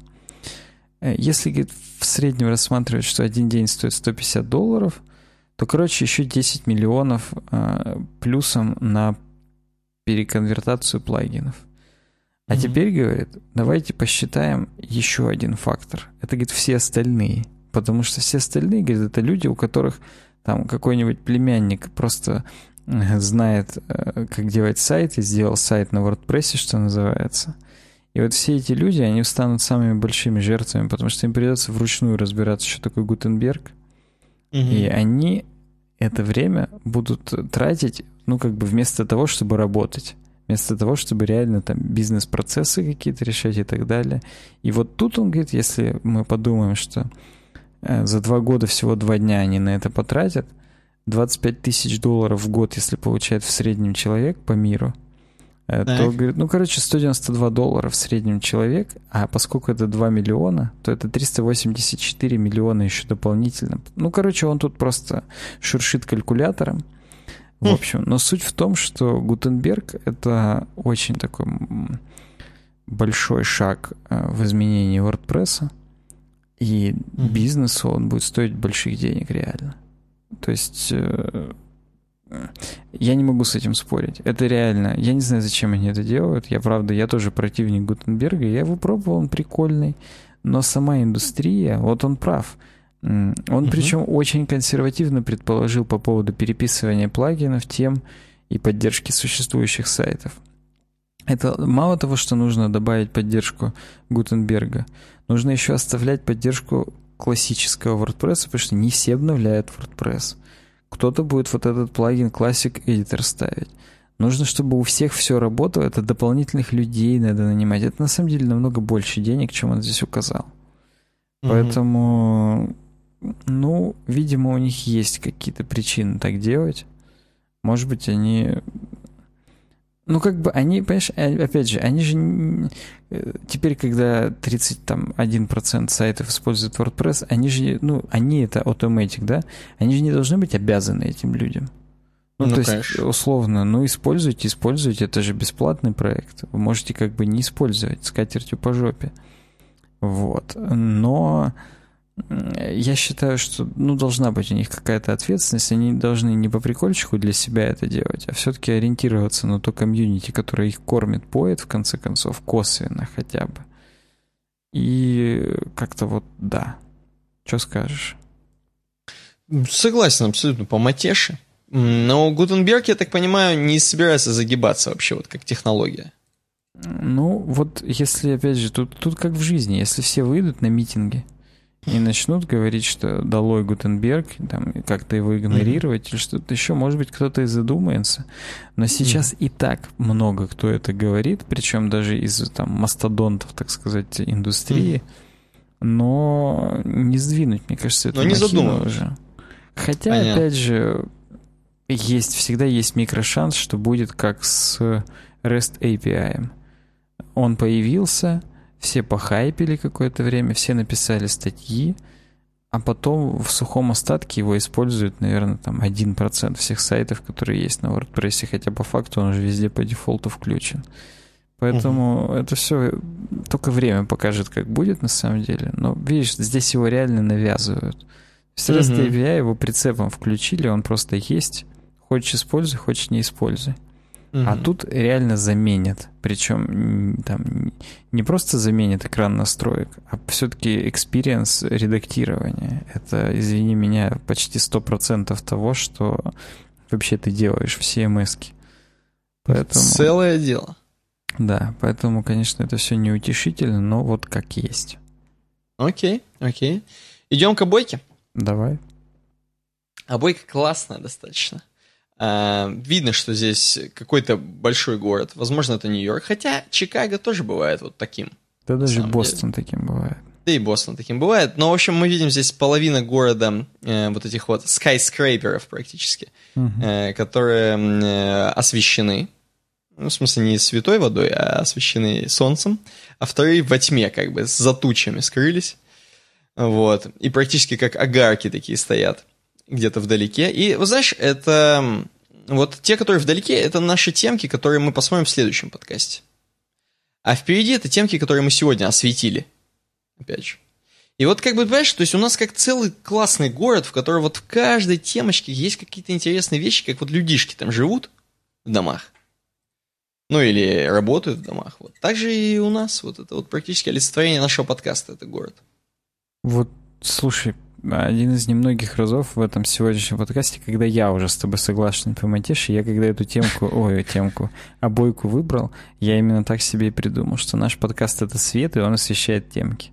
И мы да, в следующий да. осветим и дальше. И...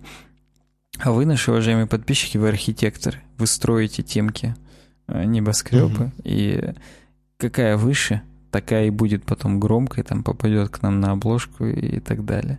Кстати, для новичков э, ввожу в курс дела. Мы тут каждый подкаст в конце, если кто-то из новичков дослушал, а, обсуждаем обойку, которую вы, конечно же, не видите, потому что вы слушаете в аудио но в описании она есть. Вы можете нажать, посмотреть, что за обойка, сансплэша, поставить ее себе и эту неделю прожить, так сказать, э, как и мы э, с этой обойкой. Да. До следующего подкаста. Да, да, да, да. Ну, в общем, да, мы выходим каждую неделю, поэтому, ну, там, за исключением пары раз в году, когда реально там всякие ситуации. Mm-hmm. Поэтому увидимся уже через неделю. Рады были вас видеть, слышать. С вами были Тормознутый и Картавый. Увидимся. Пока.